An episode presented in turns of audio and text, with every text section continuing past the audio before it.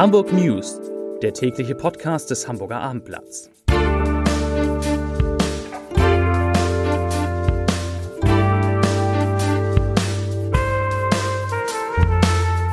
Hallo und herzlich willkommen. Mein Name ist Stefan Steinlein.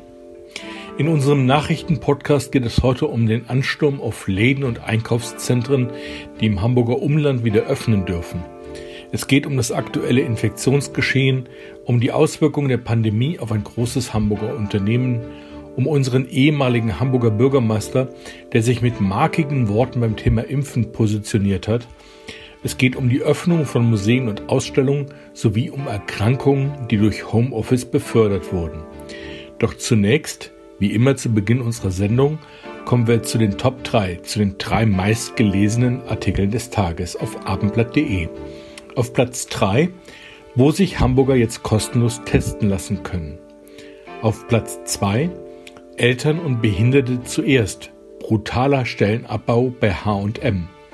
Und auf Platz 1, also der meistgelesene Artikel, neue Corona-Zahlen für Hamburg, Inzidenz wieder gesunken. Und damit kommen wir zu den Nachrichten des Tages. Hamburg macht sich locker, wenn auch nicht ganz so locker wie Schleswig-Holstein, wo die Inzidenz ja auch weiterhin deutlich geringer ist als in der Hansestadt. Seit heute können sich wieder maximal fünf Angehörige aus zwei Haushalten in Hamburg treffen. Außerdem dürfen Buchhandlungen, Blumenläden und Gartenmärkte unter Auflagen öffnen. Den Rest des Hamburger Einzelhandels ist nur das sogenannte Terminshopping erlaubt, während es diese Auflage im Umland nicht gibt. Abendblattreporter berichten deshalb auch von Schlangen, die sich beispielsweise in Ahrensburg vor Läden gebildet haben und von vollen Parkplätzen. Vor Läden wie C und A hatte sich am Nachmittag im Norderstädter Herold Center eine Schlange gebildet, die zeitweise an die 50 Meter lang war. Viele Hamburger waren dorthin zum Einkaufen gekommen. Auch im Stadtzentrum Schenefeld war es voll. Die Mehrheit der Autos im Parkhaus hatte Hamburger Kennzeichen. Wir haben mit Kunden aus Ostdorf, Blankenese, aber auch aus Winterhude und sogar Bergedorf gesprochen. Das Positive daran, die Besucher wirkten sehr diszipliniert und hielten sich beim Warten an die Abstandsregeln. Von Freitag an dürfen in Hamburg auch die Museen und Ausstellungshäuser wieder öffnen. Allerdings ist der Besuch nur nach vorheriger Terminbuchung möglich. Ab Donnerstag können entsprechende Zeitfenster gebucht werden. Eine Ausnahme bildet die Hamburger Kunsthalle. Zwei Sonderausstellungen können hier schon von morgen an besucht werden. Zitat: Die Museen bieten mit ihren erprobten Hygienekonzepten, weitläufigen Räumen und guten Lüftungsanlagen beste Bedingungen für ein sicheres Kulturerlebnis, freut sich Hamburgs Kultursenator Carsten Broster. Die Gesundheitsbehörde hat unterdessen heute 196 neue Corona-Infektionen für Hamburg gemeldet. Am vergangenen Montag waren es noch 258. Somit sinkt auch der Inzidenzwert. Und zwar auf 79,3 Neuinfektionen pro 100.000 Einwohner in den vergangenen sieben Tagen. Die Zahl der Corona-Patienten in den Hamburger Krankenhäusern liegt bei 243. 87 von ihnen sind so schwer erkrankt, dass sie intensivmedizinisch behandelt werden müssen. Von denen kommen 71 aus Hamburg. Für markige Worte und ein schier unerschütterliches Selbstbewusstsein ist er ja bekannt. Das hat Bundesfinanzminister Olaf Scholz jetzt auch noch einmal unter Beweis gestellt. Überall in Deutschland müsse das Impfen so gut organisiert werden, dass die Impfdosen, die jetzt in großen Mengen kämen, auch genützt würden. Laut Scholz Berechnungen würden vom 28. März an genügend Vakzine zur Verfügung stehen für bis zu 10 Millionen Impfungen pro Woche. Das sagte der ehemalige Hamburger Bürgermeister im ZDF. Das gelte ab Ende März und für die Monate April, Mai und Juni. Zitat Scholz. Und dass das jetzt gut vorbereitet wird, dafür habe ich gesorgt, ergänzte Scholz und sprach von einer harten Intervention. Der SPD-Politiker fügte in dem Interview hinzu, dass er sich im Kabinett und beim jüngsten Bund-Länder-Gipfel für Verbesserungen im Kampf gegen die Viruspandemie eingesetzt habe. Zitat Scholz Ich tue, was notwendig ist, damit wir gut durch diese Krise kommen. Die Corona-Krise hat auch die Lufthansa Technik AG in Hamburg hart erwischt. Nach dem Rekordjahr 2019 mit einem operativen Gewinn von fast 500 Millionen Euro verbuchte das Unternehmen aktuell vor Zinsen und Steuern ein Minus von etwas mehr als 500 Millionen Euro. Der Umsatz brach um 43 Prozent auf 3,75 Milliarden Euro ein.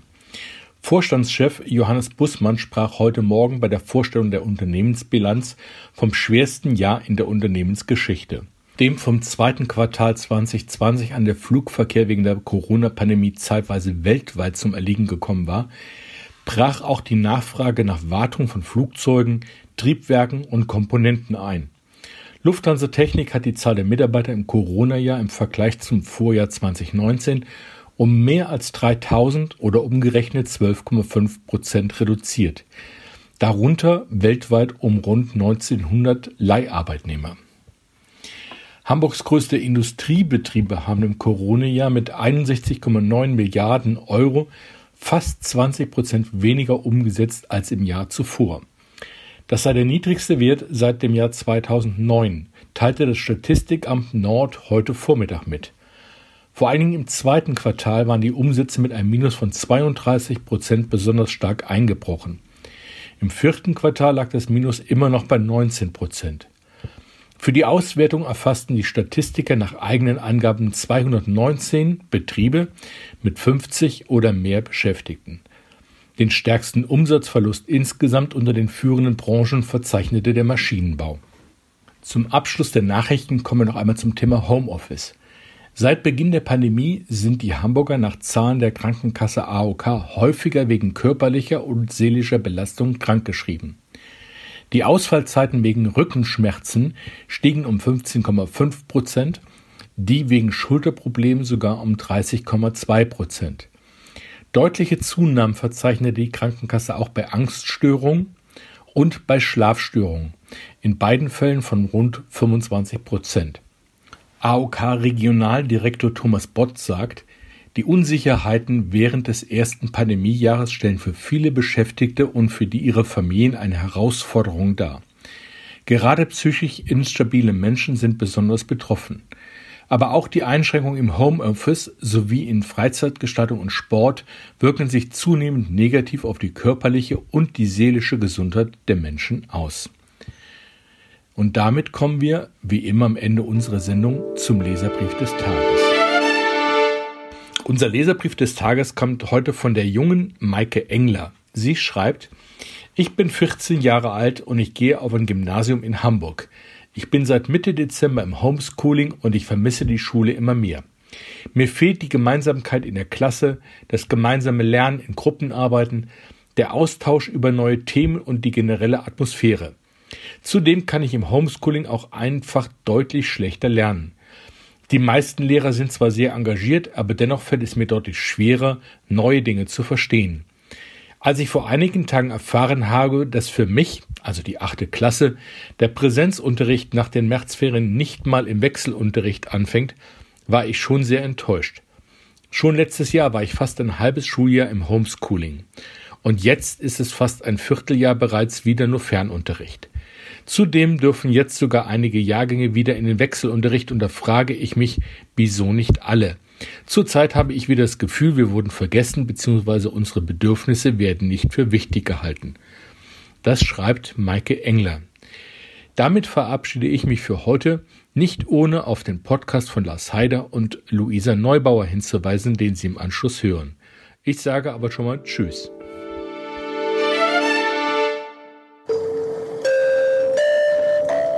Herzlich willkommen zum Gute Nacht Podcast vom Hamburger Abendblatt. Mein Name ist Lars Heider und Luisa Neubauer. Ist schon wieder auf dem Sprung, muss weiter. Hinterm Horizont geht's weiter. Udo Lindenberg könnte auch mal kommen in diesem Podcast. Wer? Udo Lindenberg. Ja. Ja, Udo was? Nein, kenne ich natürlich. Kennst du? Ähm, ein Fridays for Future Supporter. natürlich. Ist immer im Inkognito äh, auf den Demos gewesen. Sehr gut. Genau wie interessant. Johannes Oerding war drauf. Also alle, die hier drin waren, in diesem guten Nacht-Podcast. Johannes Oerding, Linda Zawakis, Johannes Strate. Waren alle bei Fridays for Future. Und was ich dann cool finde, haben darauf, dabei kein Aufhebens gemacht. Also manche wollen das ja dann so feiern, irgendwie, hey, guck mal, ich mache ein Bild von mir. Von mir aus könnten die es aber ruhig feiern. Sie wollen dann irgendwie sich nicht, Sie wollen sich nicht, also Udo Lindenberg hat das mal gesagt, er will, weil er ist auch da, er sagt, aber ich will mich da nicht aufdrängen. Ich will den sozusagen nicht die Schuh stehlen. Hm. Und ich will das nicht für meine Zwecke missbrauchen, sondern ich will das unterstützen als ganz normal, als, als eine ganz normale Das Person. ist sympathisch. Sehr sympathisch. Luisa, wir, wir haben überhaupt nicht über Corona gesprochen, das finde ich auch gut. Trotzdem Corona was? war da What's was? that again? Äh, ähm, wie viele Tests hast du schon, wie viele Tests hast du schon hinter dir? Corona-Tests? Ja. Habe ich nicht gezählt. Echt nicht? Nee, also da weiß ich nicht, viele auf jeden Fall. Krass. Also richtige so PCR-Tests oder Schnelltests? Ich habe, ich glaube, bisher nur Schnelltests gemacht. Okay. Und das sind ja in der Regel Wie sind die auch in der Nase oder sind die im Rachen? Wie geht das? beides. Also Okay. manchmal beides, manchmal nur eins. Ähm, meine Mutter ist Krankenschwester, das heißt, sie durfte, das war ganz nett, äh, die durfte uns alle testen vor Weihnachten, weil dann konnte ich mit meinem Bruder und meiner Großmutter und meiner Mutter Cool. feiern. Das war natürlich wahnsinnig nett. Auch alles gut gelaufen. Ja. Ja. Was vermisst du am meisten in dieser Zeit? In der Corona-Zeit jetzt. Also in den vergangenen knapp einem Jahr. Ähm, ich glaube, wildes Tanzen und ist So ein Ding. Ich glaube, wir haben uns endgültig vom Handschlag verabschiedet und ich finde es super. Ja. Ein bisschen tragisch ist natürlich das High Five, das geht damit auch verloren. Ja, aber was es ist, es ist der letzte, dieses Hand- Händegeben ist der letzte Trick Das ist gewesen. wirklich eklig, ne? Es ist, war wirklich eklig und äh, Und das natürlich jetzt, und da denke ich jetzt aber, das Tanzen, ähm, das ist schon ein großes Thema, das ähm, auch Massen, ich mag das schon gerne, ich mag auch gerne so, so ein freundliches Gedränge, ich mag es gerne, wenn es in Bars laut ist und am wichtigsten natürlich aus meiner Perspektive, wenn es auf der Straße voll ist, weil wir demonstrieren können, weil wir uns wehren können gegen das, was gemacht wird. Und das ja das Problematische gerade in der Situation. Die Klimakrise geht weiter und die Klimakrisenproduktion seitens von der Regierung geht auch weiter. Und es ist schwerer denn je zu intervenieren und zu sagen, dass wir nicht einverstanden sind. Das machen wir, aber es ist schon wirklich gut wenn wir wieder streiken gehen können. Wir haben jetzt am 19.03. den nächsten globalen Klimastreik. Das wird sehr interessant werden, wie wir den gestalten. Stay tuned, everyone. Genau.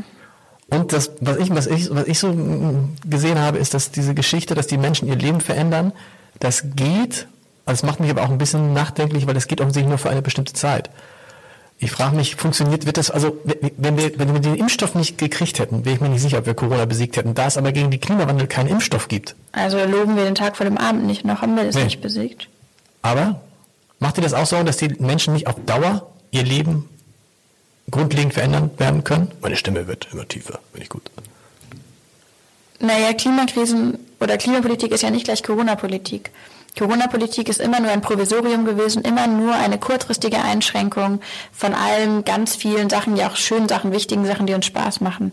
Klimapolitik ist ja eine Zusage daran, dass mehr Menschen mehr Freiheit, mehr Sicherheit, mehr Glückseligkeit haben können. Eine Bejahung und mehr ähm, unbedarft sein können, frei sein können und so weiter und so fort. Und das heißt, natürlich wird es auch irgendwie in irgendeiner Form große Veränderungen geben müssen von unseren Gewohnheiten, von dem, was wir eben meinen, sei ein Recht und was sich irgendwann herausstellen wird, als nichts mehr als eine Überheblichkeit.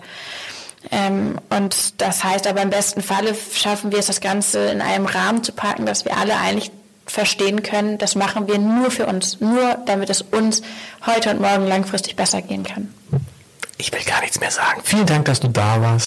Puh, das war knapp. Die vierte Staffel unseres Gute Nacht Podcasts ist gerade zu Ende und gerade noch rechtzeitig kann ich sagen, wer der Gast in der fünften Staffel werden wird. Die beginnt ab dem 22. März und dann wird Anne Fleck zu Gast sein, die Medizinerin, bekannt geworden als der Ernährungsdoc. Die kommt in den Gute Nacht Podcast, weil sie ein Buch geschrieben hat, das sich vor allem mit dem Kampf gegen Müdigkeit beschäftigt, wie man besser schläft, was man gegen Müdigkeit machen kann und was das alles mit Ernährung zu tun hat. Darüber werde ich mit ihr sprechen. Ab dem 22. März immer Montag bis Freitag um 21 Uhr. Ich freue mich jetzt schon drauf. Bis dahin. Tschüss.